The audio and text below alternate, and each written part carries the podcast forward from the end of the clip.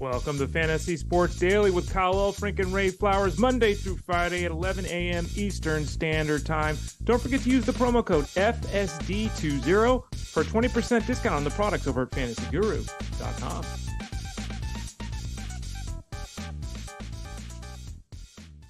It's not just any Wednesday here at Fantasy Sports Daily. No siree, no ma'am-y, whatever you would say. Valentine's Day. So happy Valentine's Day, Ash Wednesday as well. A lot of things going on this morning, Ray Flowers. There are, and it felt like the normal day to wake up. So there's, Wednesday is just a typical Wednesday thus far. Wednesday thus far. Got the cat yelling, the dog's out on a walk. I do have a little special for my significant other. We do a little thing for the holiday, and I think you're kind of the same way. We used to be kind of over the top. We're not necessarily there anymore. Yeah. I made a mistake. We'll have a little dinner tonight, but we're not going out. We'll just do it here at the house. But I did have a Valentine's Day card from me and from our son, two separate cards. Mm-hmm. I included some chocolates, just a little thing, not like a big heart or anything. Okay. But then I realized, Ray, as I noted, it's also Ash Wednesday, which I've given up sweets. So I guess I won't be touching the chocolate. That will not be for me tonight. Your wife will probably be happy then. She knows it's for her, actually. Yeah, well, she often gives up some of the same things I do, just to make it easy on everybody, so we're not wondering what can you eat, what can you not. So if she goes to sweets, these things may just end up in my son's belly, Oh, he'll be happy for that, yeah. Yeah, but here's the thing, Ray. His tastes are Hershey's.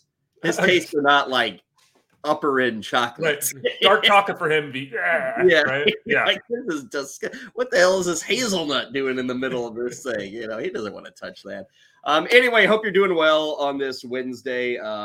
Something to celebrate. There's always another holiday to deal with. We got things to deal with today, but first want to thank everybody for joining us. We got people on X, on Facebook, on YouTube. We got people downloading the audio version of what we do each and every day. This week, doing a lot of third baseman team previews. We got player previews coming your way. Still talking over Ray's draft guide. There's some football news because you can never get away from that. Ray, shall we get into it? Yeah, we can never get away from football news, and I'm glad that it revolves around my team because we needed some more of that. Yikes. Well, we're not going to put it up front. It's not that big of news, so we're still going to go hot and heavy with the baseball. Here is the rundown for today.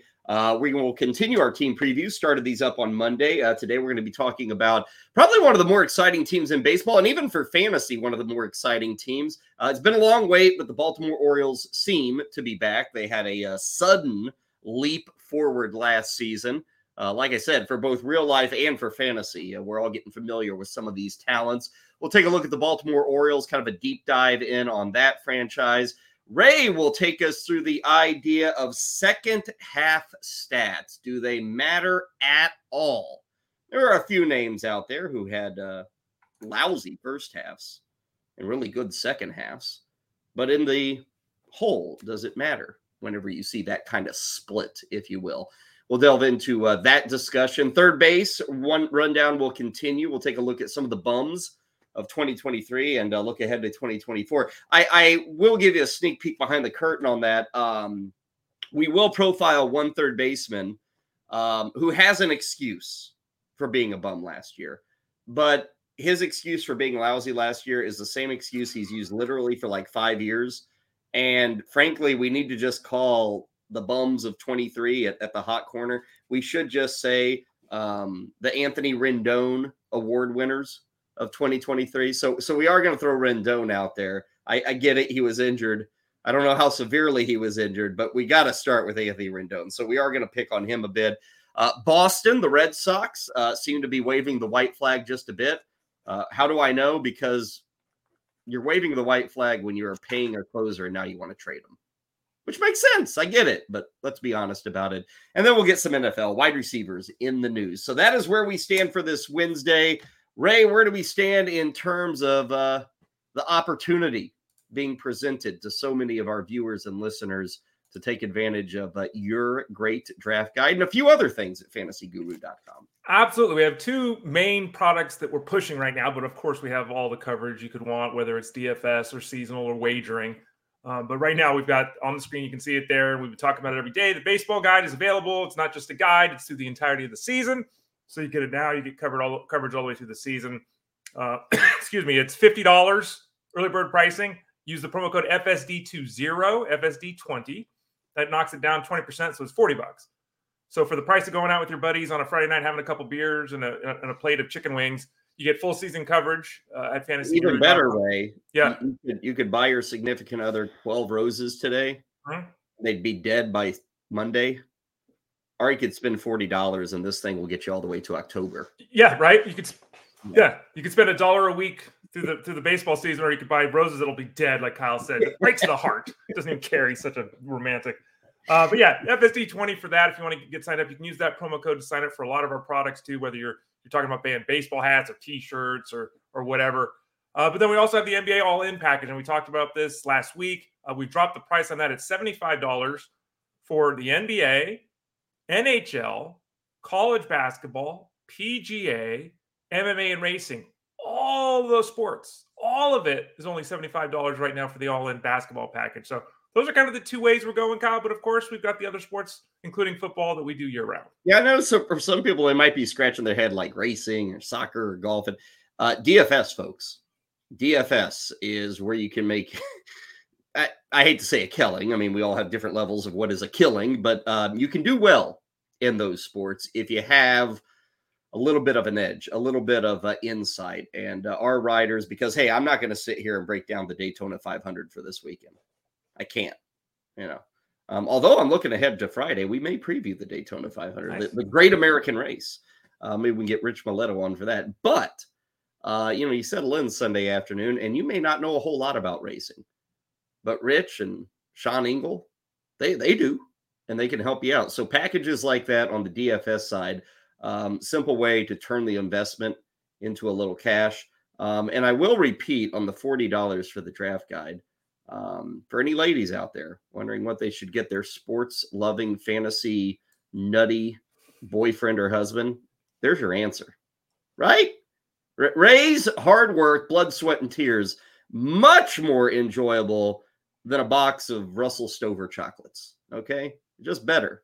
So get them the draft guide. Or a bouquet of dead flowers in a week, as Kyle pointed out. So there you go. Now, if you're the gentleman in the relationship and you come home and say, honey, I got something that we will both appreciate. I have spent $40 to gain an edge on the competition in fantasy baseball. I will win money this year and we'll go somewhere. You can try that.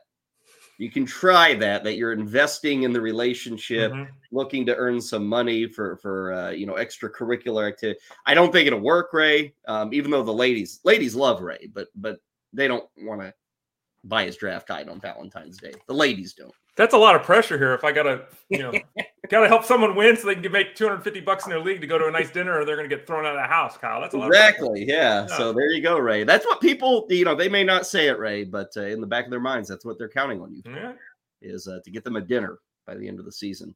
Okay, let's jump into the baseball. That is the main focus on this Wednesday, and we will start by looking at the Baltimore Orioles. They are the focus of our team preview, which. We've only been doing a few of these, and usually we've been starting with a player profile. I actually don't want to start with the player profile. We will get to that here in just a second.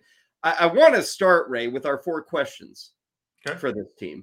And I wanted to start there because these questions revolve around the studs we're all talking about, the excitement we're all getting gunned for. And last year, or I guess 2 years ago, it was Rauschman.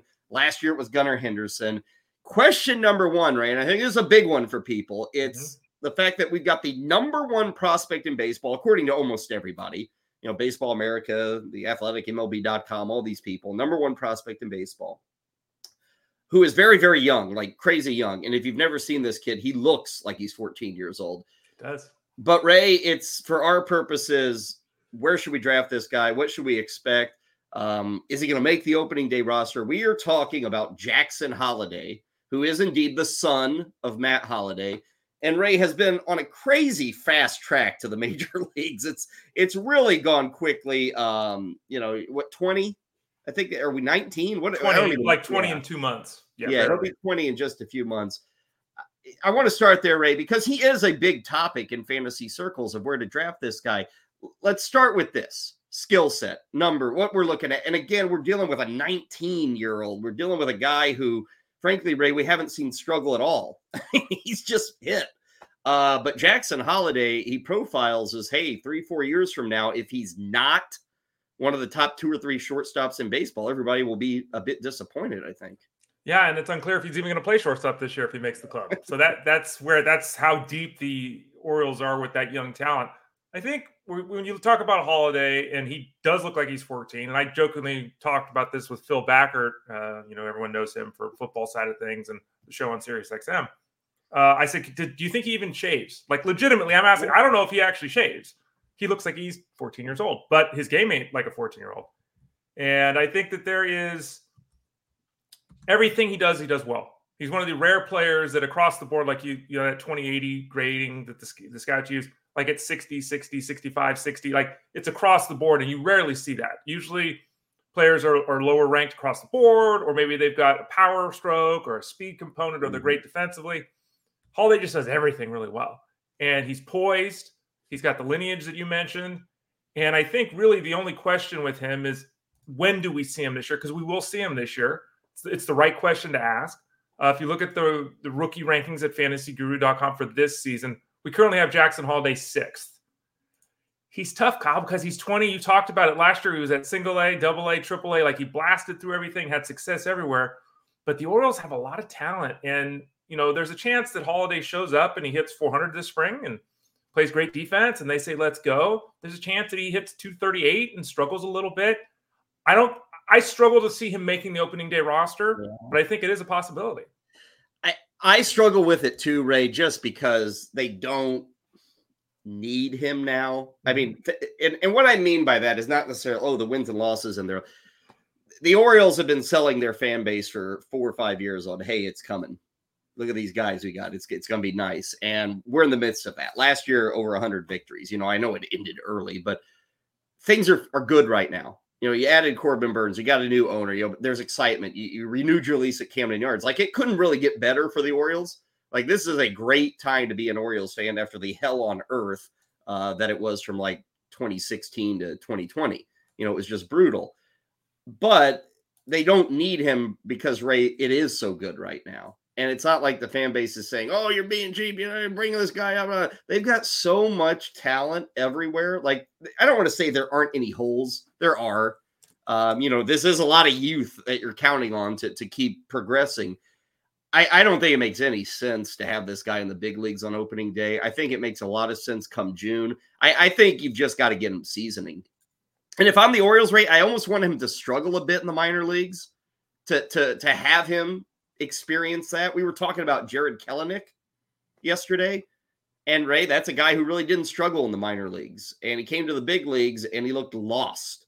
And we talked about how he hasn't really come out of those struggles, and it's kind of sent him into a tailspin to the point where, you know, 3 years ago he's going to be Seattle's starting outfielder in the year 2030, and now he's already been traded to Atlanta.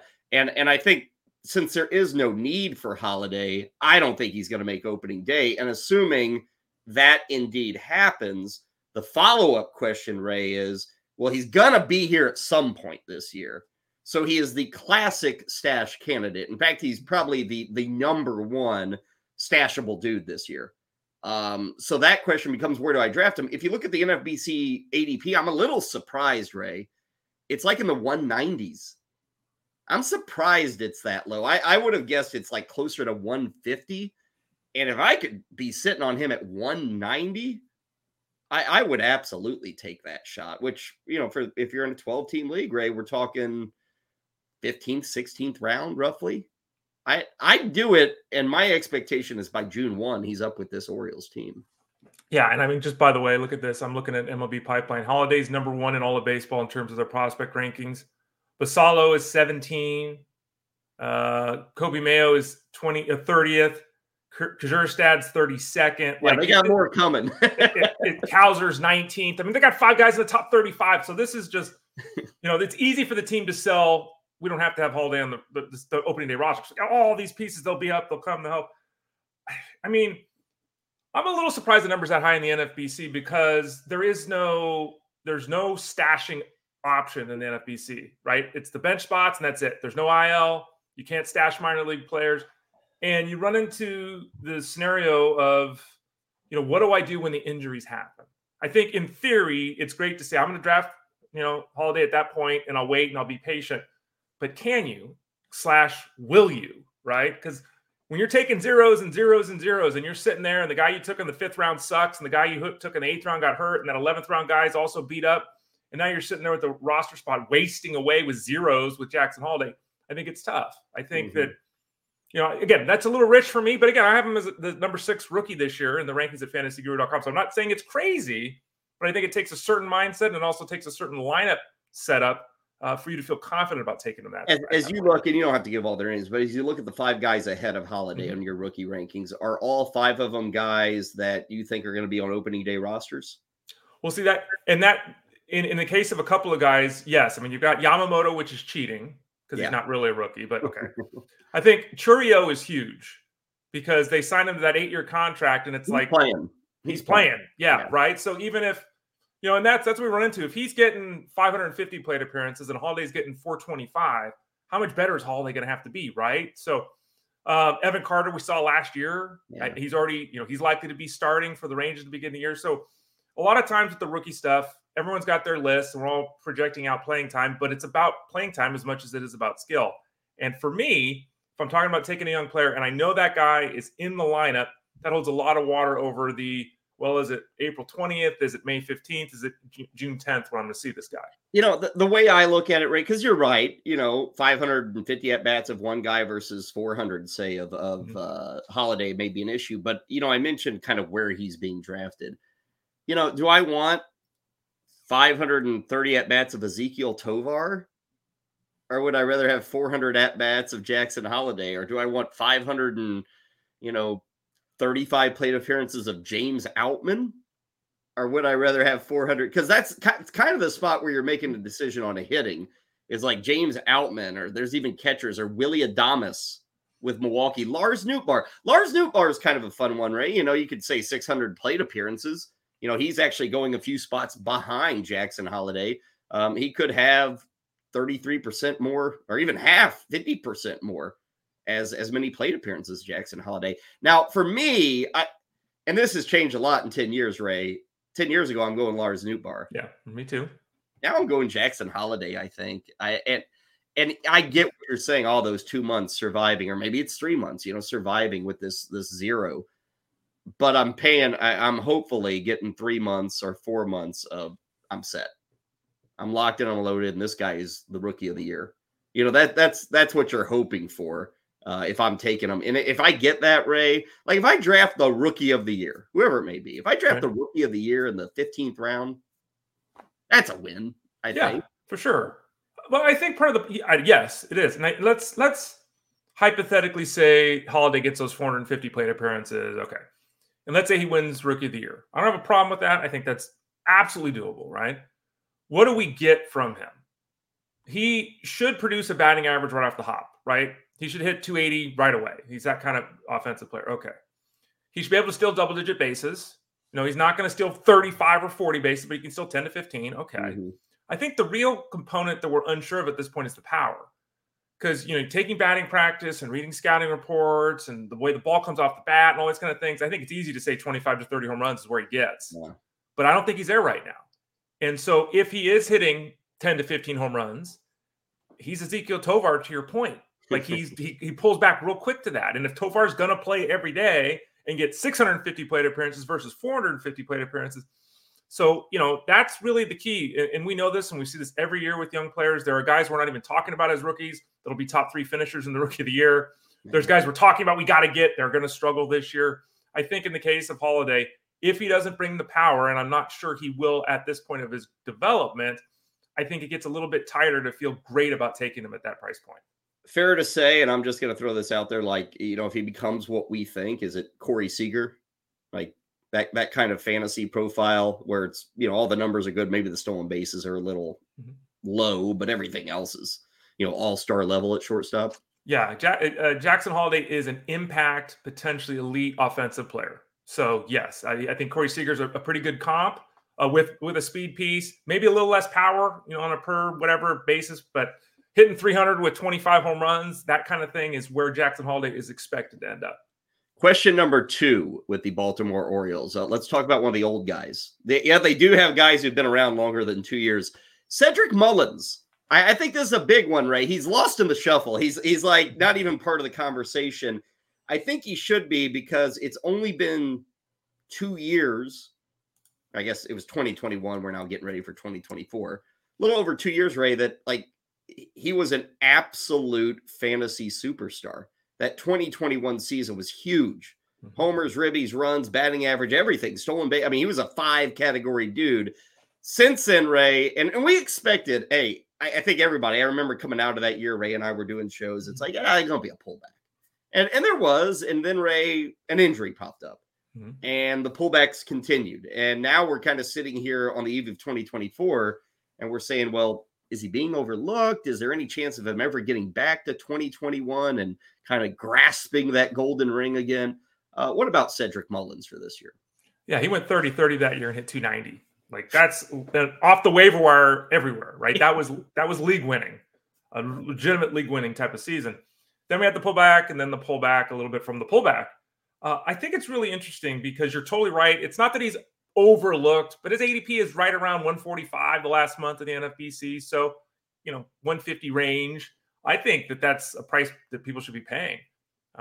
This is a potentially dynamic lineup with all this young talent.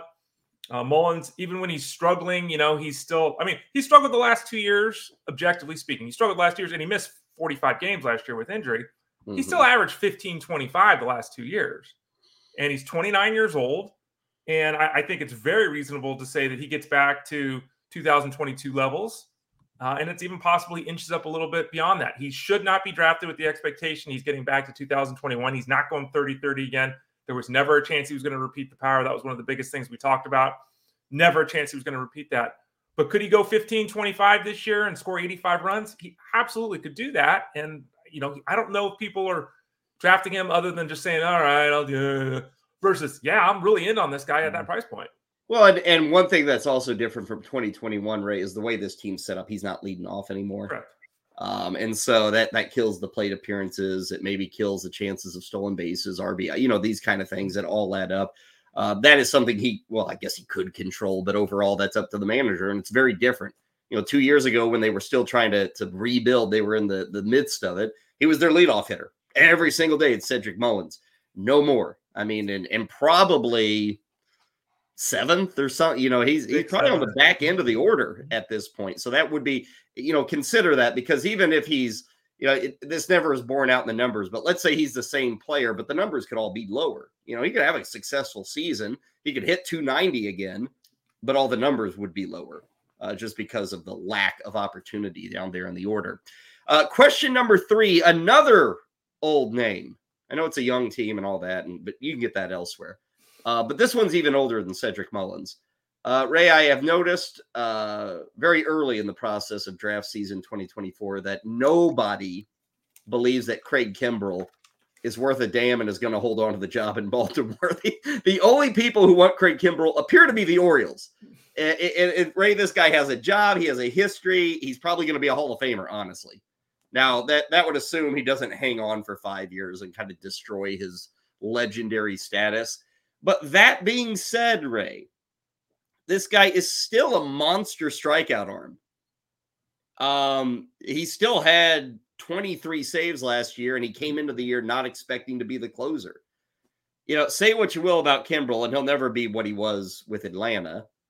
But, Ray, he still knows how to finish off the ninth inning. You go through a package of Pepto-Bismol watching it. And it's kind of like Carlos Marmol is kind of where you never know where the ball's at with Kimbrel. I guess that's why the strikeout totals are still high, but nobody wants this guy right now in fantasy drafts, it seems. Yeah. He's had 780 appearances in his career, over 400 saves. His career numbers are 2.4 in the ERA column and 0.99 in WHIP. Like you're saying, like elite 14.2 Ks per nine for his career. I mean, he, and he's sometimes rough to watch because he's hanging over there and he's flinging the ball everywhere and he can't find the strike zone. But to your point, I think it benefits him somewhat because, you never know. Is the ball going up and in? Is it going down and away? And he doesn't even necessarily know, right? But he was brought in to close, and we talk about this all the time, Having experience in the ninth inning is a really strong indicator of getting save opportunities. He is one of the best closers of all time, 417 career saves. He had success last season. The issue for Kimbrel is what happens when he struggles, because there will be a point in time where he loses the strike zone, a couple outings in a row, he gives up a home run, and he looks rough, right? Yeah. What do? They've got Yonder Cano. They've got Danny Colombe. I mean, they've got guys, but they don't have anyone else in this bullpen that's ever had a 20-save season or ever been the closer. So I think that also gives him a little bit of leeway. He's tough to trust at almost 36 years old. But, you know, given the way he's being looked at by the universe, I don't have a problem drafting Craig Kimbrel. It's almost like people expect him to have 15 saves with a 4.50 ERA. Yeah. Which I get that's within the realm of possibility. You know, it struggles, and, hey, the Orioles are trying to win, and you just blew two of our last four games, giving up 3-run homers in the ninth inning, walk-off losses, you know, those kind of things. I get that. And they have guys they'll turn to. I think Kimbrel has always managed to somehow hang around. Like, even when he loses the gig, he kind of works his way back into it, or he waits for other guys to get injured. He doesn't really have an injury history. You know, he's always out there ready to take the ball, which is part of the reason he's still getting jobs, is people know they can pitch him in the ninth inning and he'll be there all season. So that is a bonus. I'm not like a huge fan of Kimbrel. Like, I can see it, Ray, going off the rails, but in terms of fantasy costs, this is one of those guys that you don't have to pay up for a reliever. And it could also be 35 saves and a even 3 ERA with 13 Ks per 9. And you're like, wow. It's kind of like, it's totally different pitchers, Ray, but it was always one of those things. Nobody ever wanted Mark Melancon. They never wanted him. And, you know, for a few years there, he was always racking up 35 saves, you know, but nobody wanted him. It's kind of the same feeling with Kimbrel. Even if it burns you, the investment cost is not crazy on him. And everybody gets burned at reliever. You might as well spend less for that reliever and play the same game that everybody's playing of hoping your guy sticks around. You know, outside of Josh Hader, we're all just hoping and praying, you know, with our closers, it seems like. Yeah, and we've talked about this. There's the article, Should We Replace Saves, over at FantasyGuru.com. We talked about it on the show. Guys do not, D-O-N-O-T, do not save 30 games year after year. They don't do it. History. It doesn't happen. It's Josh Hader or bust. And so, you know, taking a chance on a guy like Kimbrel with an ADP of 135, 140, relative to the position, I'm in total agreement with you. Now, you have to, everyone has to make the decision how they're going to build their team, right? Because a lot of people will tell you you want to get one of those elite closers and then a good secondary option, and then you're set. Problem with that is, again, history tells us that the elite closers aren't always elite. History tells us definitively people we're not even mentioning right now are going to go out and save 20 games this year. So there's all, how do you manage this thing? But when you look at the price point of Kimbrel and you look at that relative to the pitching position, I'm in agreement with you. I'm willing to invest at Craig Kimbrel, you know, in the 10th, 12th round pick. If that's what it costs, I'm okay with that. Are there downsides? Absolutely. But there are with a lot of these guys. He works for me, because if I go with a Emmanuel Clase as my closer, and I don't usually do that, but if I went that route, my other two reliever spots, or however many one, are kind of just eighth inning arms. Like, I'm expecting Clase to carry me in that saves category. So I don't like tag team Kimbrel with him. But what I'm more apt to do, this is how I've always drafted, is I'll take closer number 11, and then I'll come back with Kimbrel at closer number 17. And then maybe I'll get another big eighth inning arm. So it's really how you want to build your bullpen. I'm not somebody who goes heavy for the Haders or the Clases. I'm more apt to go, Andres Munoz and Craig Kimbrel as kind of my combo. Or, you know, we talked Paul Sewald or Pete Fairbanks, you know, that kind of these guys who could rack up. Evan Phillips with the Dodgers, you know, that was my guy last year, and it worked out fine. It wasn't always easy, but it worked out fine with Evan Phillips. So Kimbrel still fits, and I get it. You're going to hear a lot of like, that's their weakness. That could sink the O's, but fantasy-wise, he can still rack up those raw numbers that you're wanting in the save category. Fourth question on Baltimore, and this ties into the topic Ray and I are going to discuss out of the draft guide today. Grayson Rodriguez. Ray, the first half sucked. The second half was utterly different. And if you look at the overall picture, it's a little rough, but it's a rookie year. You know, it's not terrible. And I think for a lot of people, it's like, well, I don't care about April and May. I care about August and September and even July. And Grayson Rodriguez, Ray, the question is that second half, did it convince you? Does it mean something? Is this guy who's been a prospect now for a number of years, was that the first sight of what we've been hearing about for many years with Rodriguez? Yeah, he went down to the minors, tweaked things, came back and was the guy that he was expected to be. And the guy he's expected to be is either number one or number two starter at the big league level. You get some debate of whether people think he's going to be an ace or not, but everyone, you know, again, one or two at the big league level is what has always been said about this kid. And it's not surprising to see a guy struggle. We see it all the time. He goes down and makes adjustments, comes back. Here we go. I think that for me, if Grayson Rodriguez was on my team this year, I'd be very happy. I think that there's a significant chance that he is more the second half guy than the first half guy. I think there's a lot of carryover there. I think there's a lot of reasons to be very bullish about him this season. But then I look at the price point.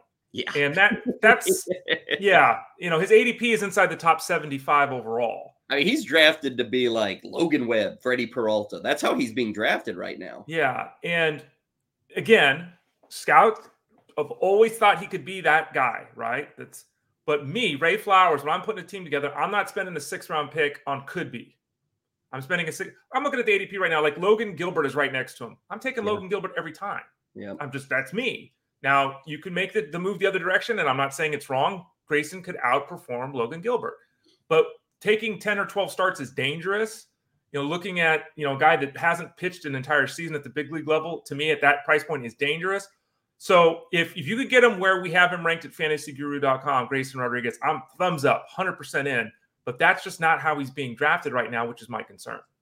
Those are the 4 questions that we have for the Orioles. Let's get to our player profile, which, again, it's not all a bunch of kids running around in Baltimore. There are guys. You got to fill out a 25-man roster. And thus, Ray, it leads to our player profile of Ryan O'Hearn. 30, I think. He's got to be one of the few guys in his 30s on this team. Mm-hmm. And last season, it's not like he was the reason.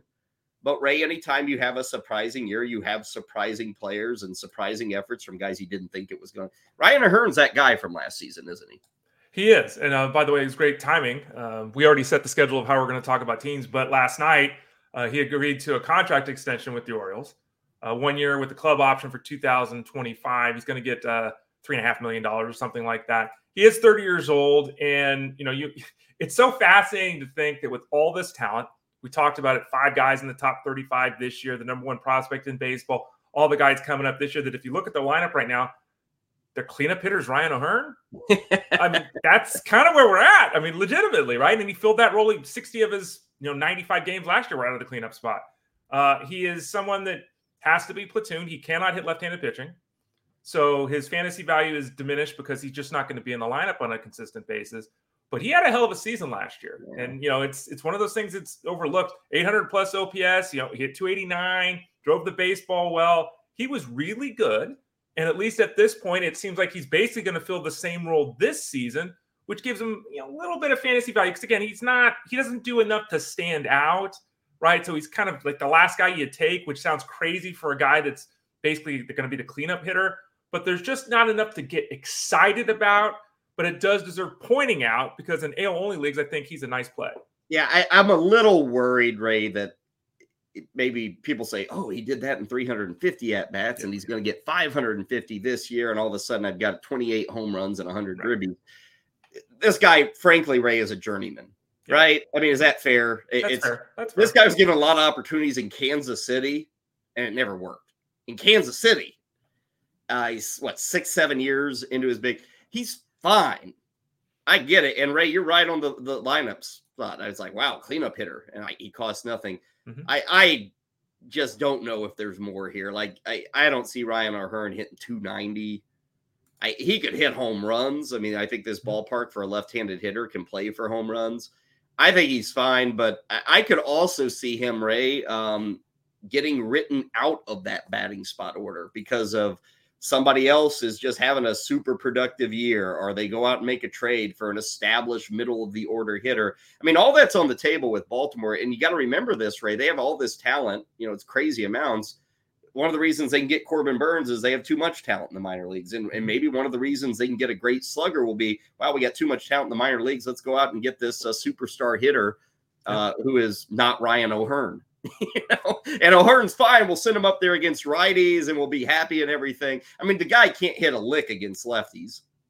So he's useless there, which is fine. And I think my fear, Ray, is, and not that you're doing this, but we talk about this guy, and whether it's positive or negative, a lot of people kind of think, well, if they're talking about him, that must be positive. And it's great to spotlight these guys. Who else is talking about Ryan O'Hearn? But I'm not really interested in him. I don't think, hey, congratulations on last year. I don't expect like another move forward or even an equaling going into this season. Yeah, we have him ranked in the 40s at first base. Yeah, at FantasyGuru.com. So, but again, I think this is, like you said, this is someone we should talk about because he had a good season last year. By the way, last year his OPS was better than Spencer Torkelson. It was better than Justin Turner. It was better than Vlad Guerrero. I mean, yeah. Okay, so there are obvious limitations. But I mean, the more he's exposed, the more it probably goes down, I think. Is that fair? Totally fair. But it's more of just, he was really good last year. And he's got he's got a spot in the lineup. He's not hitting eighth. He's likely to hit in the middle of this order. And there's a chance, small chance, he hits 275 with 25 home runs this year, right? There's a chance. Now, again, would I rather take Nathaniel Lowe or something? Absolutely, right? Okay.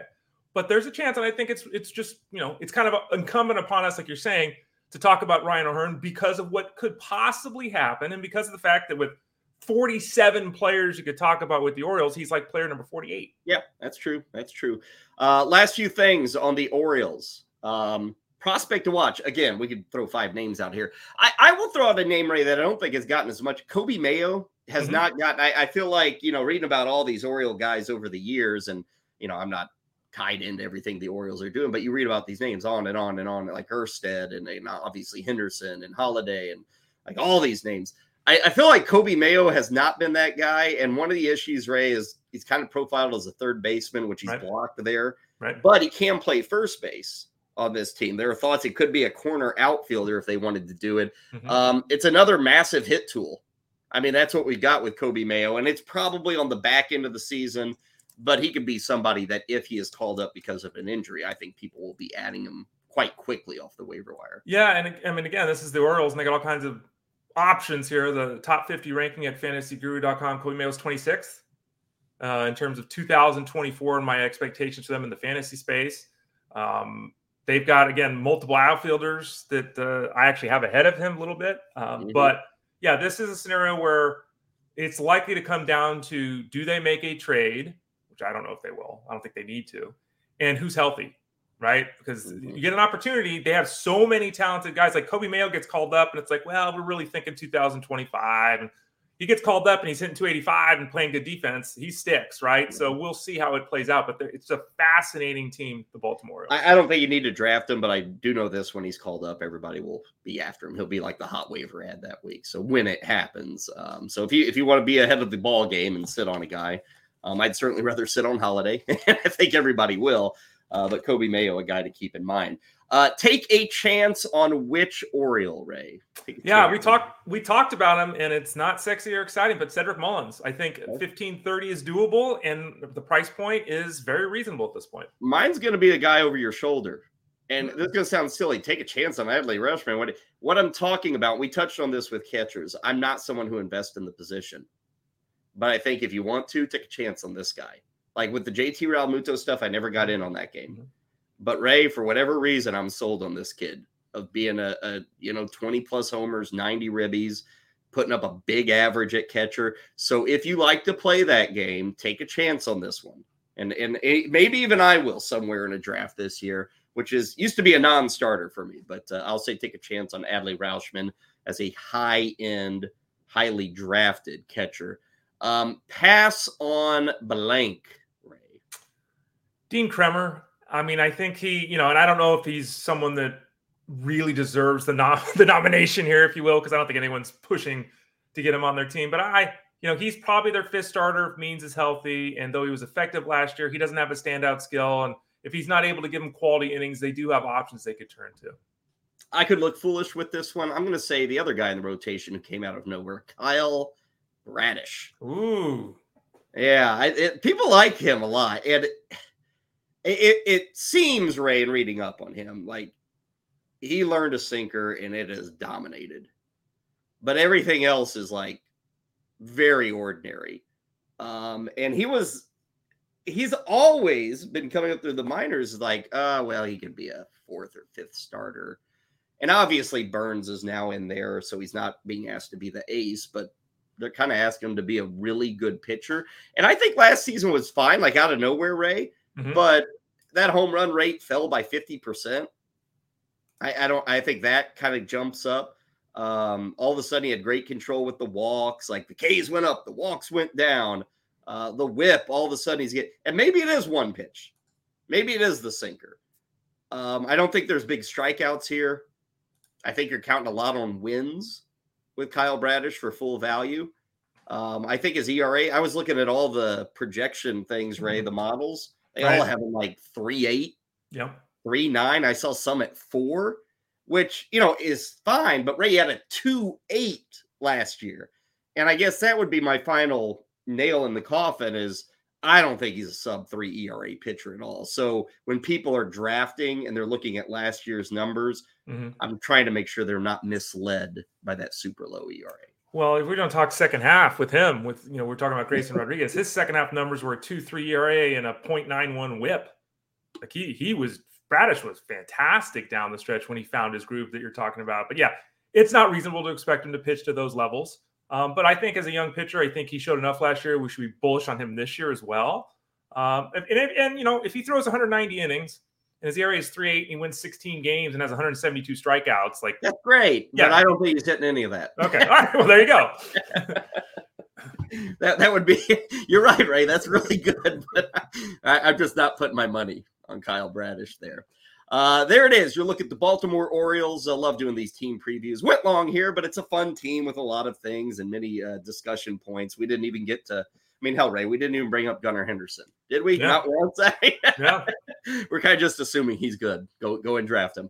Tomorrow, we will take a look. Boston, I think, is up next. Boston Red Sox. So we will take a look at that squad. Speaking of the Boston Red Sox, Ray, rumors that Kenley Jansen's out of here, or at least they're trying to get him out of here, trading a closer. And he's kind of in that Craig Kimbrel world, Ray.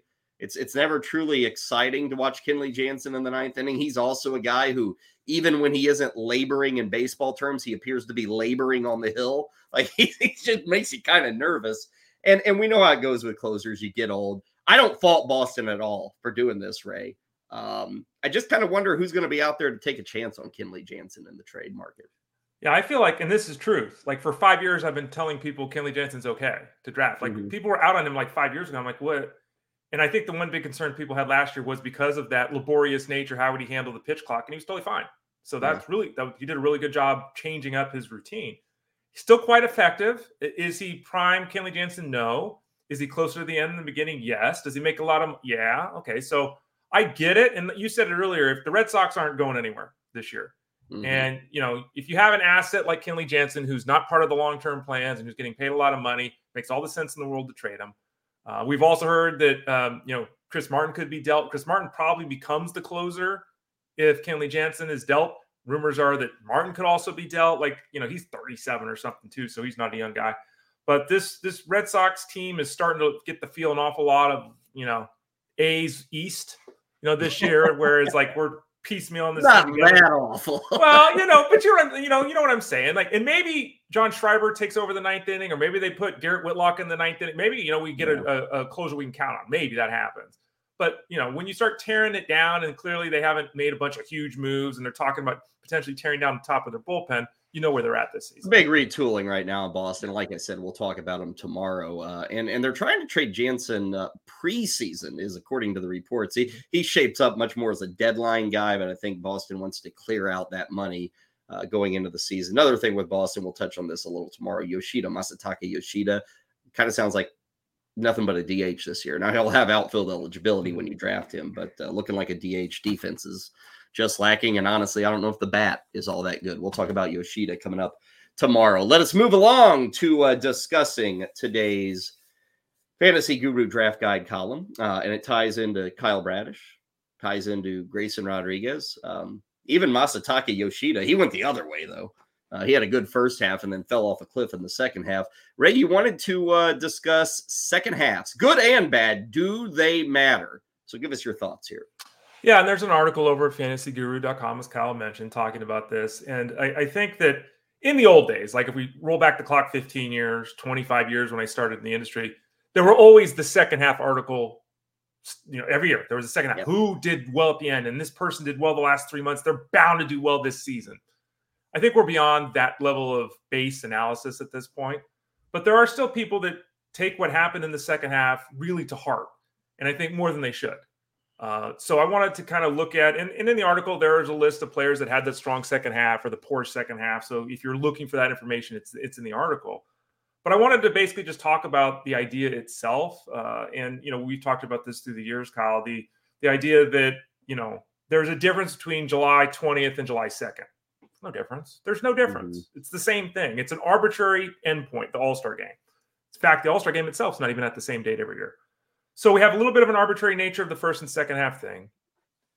As you can see there on the screen, for those of you that are watching along, you could be considered a second half player because your second half stats are better than your first half stats, but it may not even be accurate. There may be a big year or two that's, you know, swayed the numbers to the point where it seems like you're a second half guy, but maybe you really aren't a second half guy. So I think there's just a lot of white noise with this, Kyle. And I think, again, if we look at it in the proper perspective, which we'll get into in a second, I think it can be useful. I just don't want people to use it in the wrong way, which is this guy had a 4.5 ERA in the second half. He sucks. This guy hit 325 in the second half. He's great. Yeah, and Ray, you're totally right. The All-Star breaks makes it easy. You know, it's such a historical spot, first half, second half, and everything. But so many items change, and there are some guys, Ray, and you have to really dig into this, but you get to September, and you look at who they were playing, and it may just be a attribute of the schedule, no control over it, but it's like, oh, they're hitting a bunch of AAA pitchers, yeah. And they had a huge weekend in Colorado, and that just pumped up the numbers. It is a dangerous game to play. I like it. You know, tomorrow we'll do Boston. I'm sure we'll talk about Tristan Casas. We've touched on him before. Mm-hmm. He was really bad the first 2 months.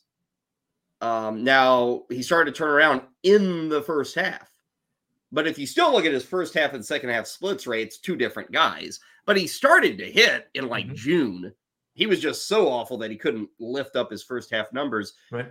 To me, there's not much I'm interested in with this. You know, to me, it reminds me maybe that a guy turned it around and that gives me a better feel going into the year. But it's a reminder. It's not, I'm getting this guy. Like, I don't go, like, coming up this July, Ray, I won't say, oh, man, this guy last year hit 310 in the second half.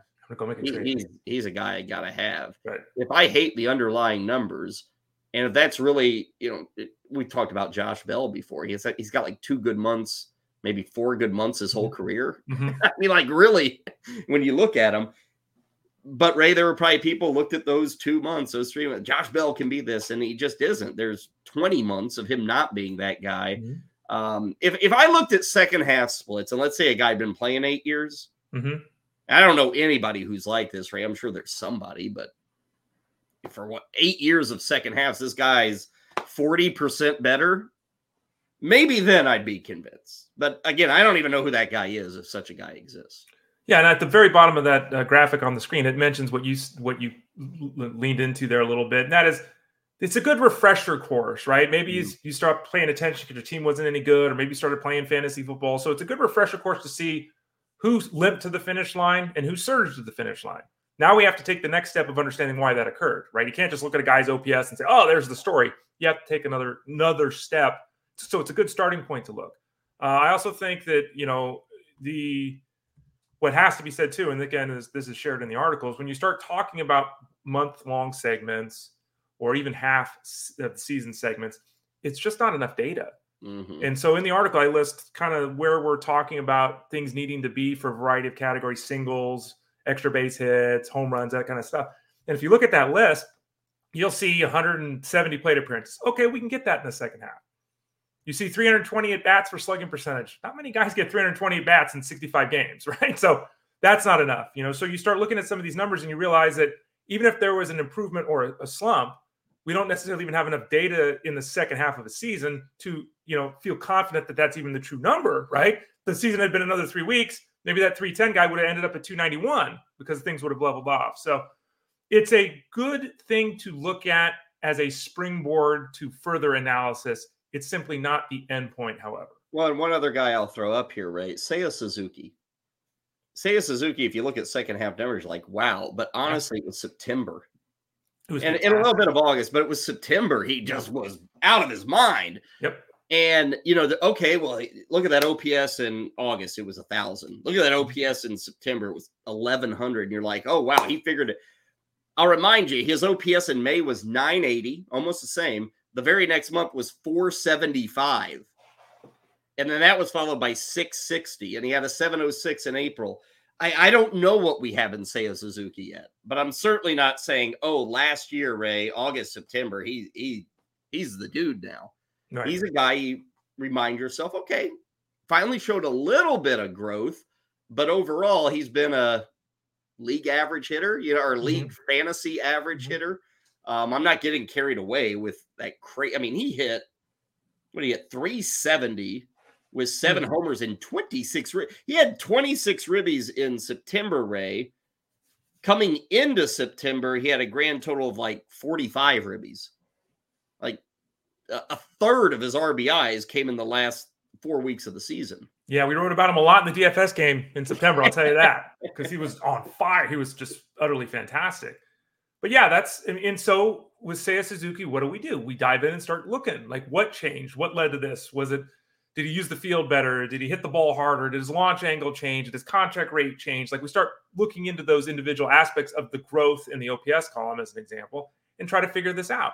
Because RBIs, runs scored, you know, that's a lot of that's team-dependent stuff. And especially when you're talking of a sample size of 25, 30 games, very tough to pull anything legitimate out of that. But it's a good place to kind of look into, you know, well, we saw something different down the stretch, plus or minus. And what does that mean? Let's look at it in more depth. Article's up, part of the draft guide. Ray features a few other prominent names that you might care about when you look at second half numbers and delves a bit more into the idea of do the stats matter? We will continue by moving along in baseball and talking third base. That is our focus this week on the show. All things third base. We started with kind of the top of the top. One big question. Ran through some surprises of last season. Now we go to the other side of the coin, the bums of last season, which, as I referenced earlier, let us lead with Anthony Rendon. Ray, you can't draft this guy anymore, right? But let him be someone else's problem, right? Are we finally there? 4 straight years of less than 60 games played. 4 straight years averaging $35 million a season. He's got $35 million a year coming this year, next year, and the following year. This contract has become horrible. And I think in the case of Rendon, I think if you're in a 15-team mixed league at 30 rounds, you want to take him with your last pick, have at it. Like, I'll take that shot, right? You want to take a rookie, you want to take Rendon, have at it. But you have to understand that, you know, come May 1st, you might be dropping him. Like, because there's nothing here that says it's legitimate to think he's going to play 120 games. I think part of the problem with Rendon as well is that I don't know if he hates baseball, but he sure doesn't seem to like it very much. You know, he gets interviewed and he says stuff and he's getting in fights with fans. Like, I don't really know what's going on with this guy, but he hasn't been healthy in so long. It's really tough to know what we'd have if he was healthy. Well, and that's the point, Ray. Yeah. Okay. Let's say we overcome this giant bugaboo of health, which is huge. And I guess it could happen. I mean, he's 34. I don't think it's likely. And I would never make this bet. He should be like plus 1,500 to play 100 games. He really should. That's how far-fetched I think it is. But, Ray, let's say he gets healthy. Mm-hmm. Is he even worth a damn anymore? Because if you look, you know, and he's so beat up. He's 34. You know, you mentioned the attitude. His last 200 games. 200 games. This is a year and a quarter. 22 homers. That's dreadful. 111 ribbies. Again, this is 200 games, not 162. But that's, you know, 85 ribbies. Okay, whatever. The runs, 91. So now we're talking about 60 runs scored. There's no stolen bases. And the average is under 250. Ray, if I get 135 games of Anthony Rendon hitting 250, with 16 home runs, 80 ribbies, 60 runs scored, and 0 stolen bases, who cares? And that's why I guess I'm even out late in a draft. He is so far removed from that awesome 2019 that I don't think he can recapture even a 70% of that anymore. Yeah, I think that the numbers you threw out there just randomly are fair if he's healthy. That's why we have him ranked like 29th at third base. It's like, nah, right? So I'm not, you know, me. I'm different. And we talked about this earlier when we were talking about young players on the hill with Grayson Rodriguez. I will default to a former 300-hitting all-star over a 21-year-old kid who's never played in the big leagues. That's kind of my default most of the time. Not all the time. Here. Not here. You're not going to do it here. Well, that's what I'm saying. Like I said, if you're in a 15-team league with your 30th pick, go for it, right? I'm not planning on drafting Anthony Rendon anywhere. Ray, if I were sitting there in the 20th round, I'm going Kobe Mayo before I go Anthony Rendon. And again, it matters how your team is built. It matters the type of league you're in. It matters what your risk tolerance is, because the real problem with this is, and you mentioned a player the other day, I can't remember who it is offhand. Anthony Rendon starts hitting, 310 in April. He's added everywhere. Mm-hmm. Everyone's going to add him. There are going to be all the stories about how he's back and all that. Anthony Rendon hits 190. He won't be on a roster in the universe, right? So are you going to, if you draft Rendon and 46 at bats in, he's hitting 190, you're going to drop him? If you're going to, why would you draft him? Yeah. So I think it's all about mindset, and it's about how long you're willing to give a guy a shot. I don't think it's a good bet, to your point. I'm not laying money on Anthony Rendon. I'm not targeting Anthony Rendon. I'm not drafting Anthony Rendon. I'm just pointing out that at the cost, it's not the worst option that someone could avail themselves of. Let's go to Matt Chapman. Still looking for a team. And Ray, we were talking here about second half surges and month, but Matt Chapman might have been the best hitter in baseball in April of last year. I mean, he had a massive April. He was hitting 385 at the end of April. Everybody's like, wow, free agent push. After that, Ray, he was bad. Really. I mean, April, he killed it. And the rest of the year, Ray, was very underwhelming. If he had been able to sign a contract at the end of April, he would have got $300 million. He would have. Now he may not get $100 million. I don't know. But what about the fantasy outlook? I know it's difficult because we don't have a team and we don't know when we're going to have a team for him. Yeah, it is tough. I think that a good point of this, and I've written about this many times at FantasyGuru.com, is that Matt Chapman's numbers were not good. Being a free agent is no one's interested. Now he signs with the Rockies. Ooh, he signs with the Giants. I don't know how much that changes things, right? So I think there's an opportunity in a lot of leagues to draft Matt Chapman because he's only 30 years old. He's still a strong defensive player. He's going to be in a lineup every day. Last year, the numbers after April were terrible.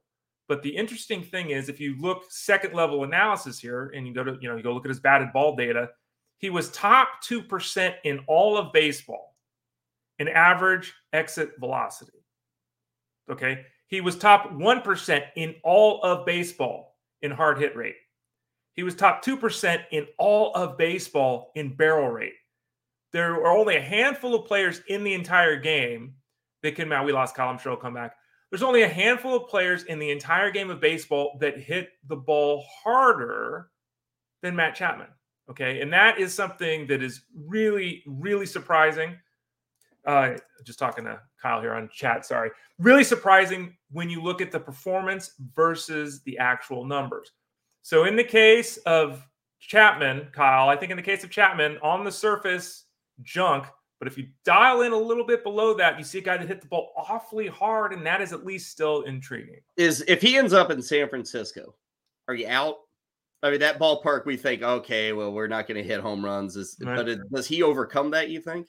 I mean, I think Matt Chapman's a 25 to 30 home run guy pretty much wherever he plays. He played at Coliseum for years and was that guy. I think he can be that guy if he signs with the Giants.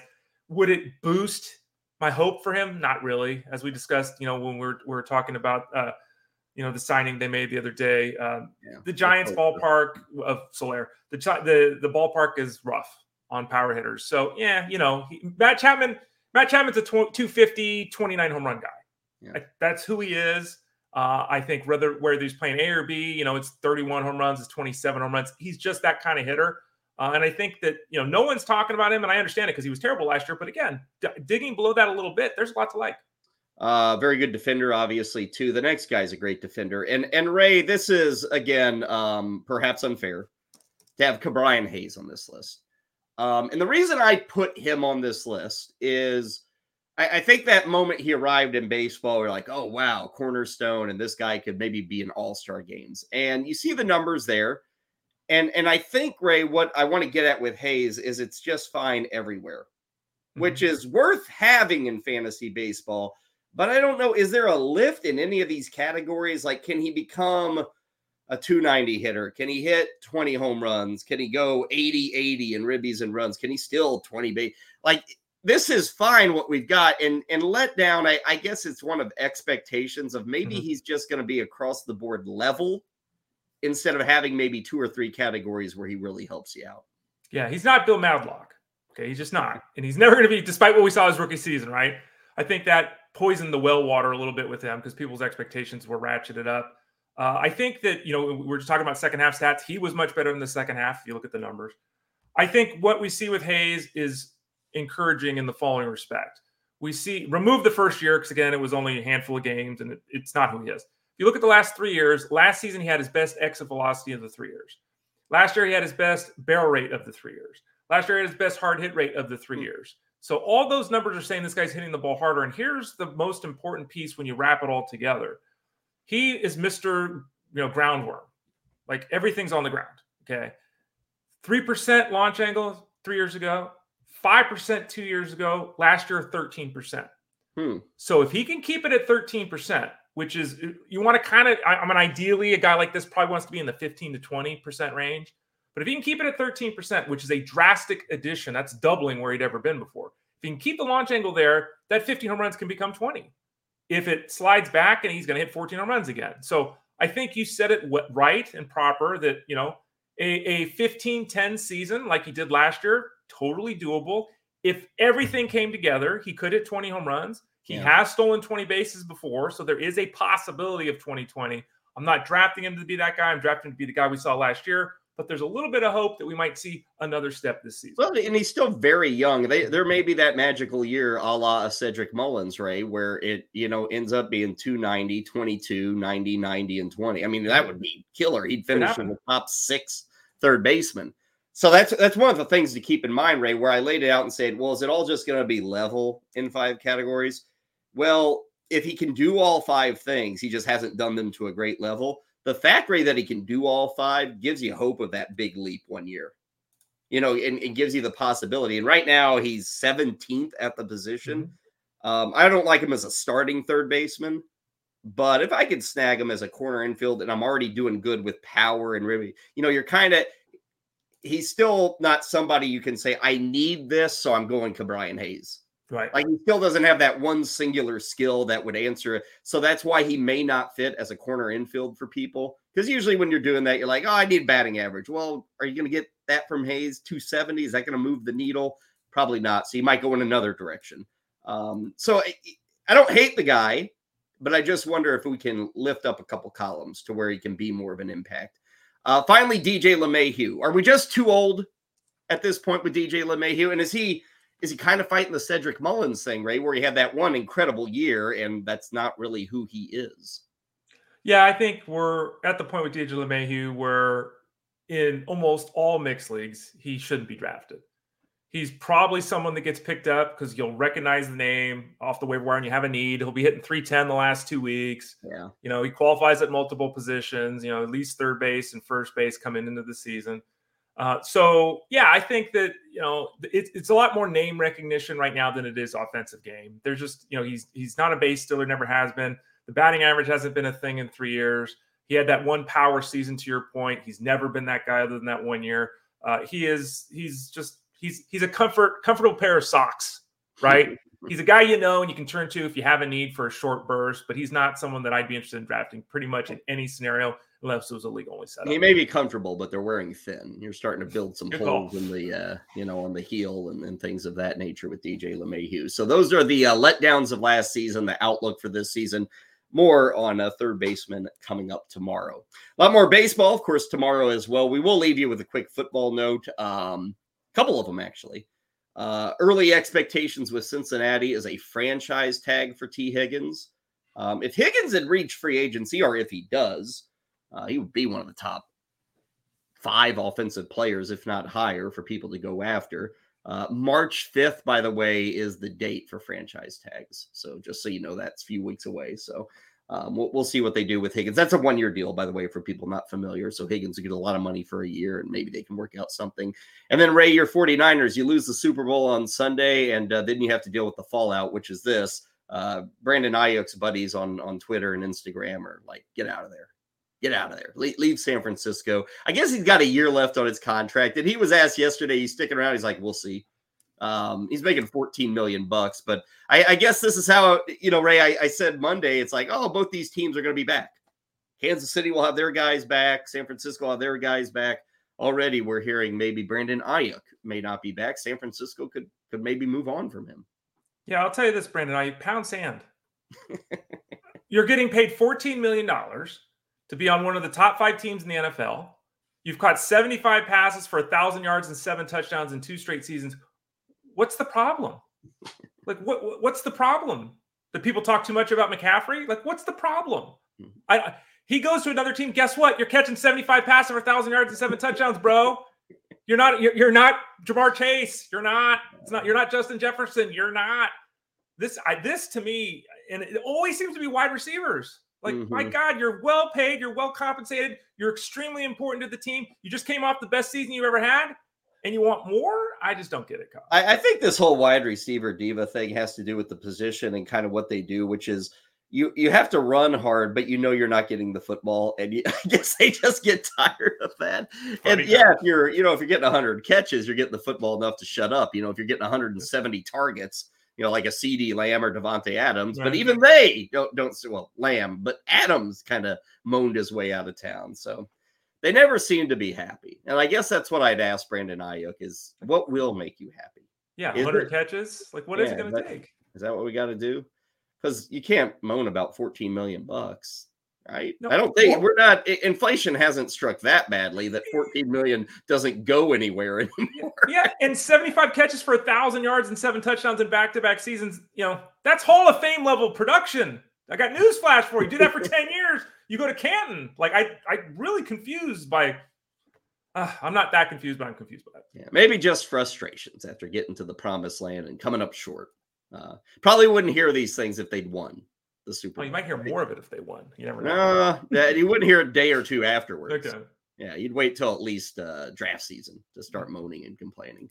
When they tell you, no, we're not going to give you a 6-year, $130 million contract. Get lost. That's when you hear the complaints. Okay. That will do it for us on Fantasy Sports Daily. Back again tomorrow, 11 a.m. Eastern. More baseball, Red Sox, third baseman, whatever else catches our fancy.